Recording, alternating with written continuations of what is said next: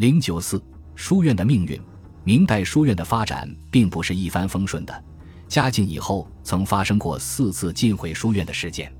嘉靖朝两次，万历朝一次，天启朝一次。第一次是嘉靖十六年，御史尤居敬弹劾南京吏部尚书湛若水学术偏颇，志行邪伪，奏请朝廷将其罢黜，并禁毁王守仁、湛若水的著作及其门人私创的书院。吏部认为湛若水潜心研究经学，其学说并非全谬，其著作不宜禁绝。只是各地私创书院讲学有违典制，应予以禁毁。这次禁毁书院范围不广，所以影响也不大。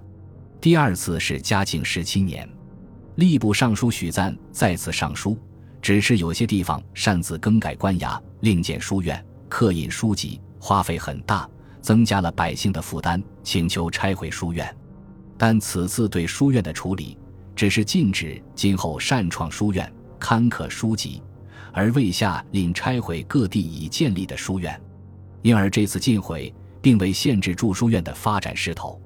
第三次是在万历七年，张居正认为书院是群集土党、空谈废业之地，敕令各地巡按御史、提学官严加查访，奏文处置。这次禁毁书院，其规模比前两次都大，手段也更严厉。第四次禁毁是在天启五年。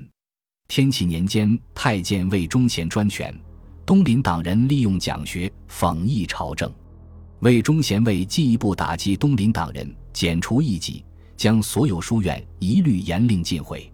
天启六年四月，东林书院被拆毁，将木材估价变卖，连片瓦寸船也不许存留。其他如关中、江右、徽州等十一所书院也遭毁弃。明代四次禁毁书院，虽然各次情况有所不同，但都是统治者力图控制书院、加强专制统治的反应。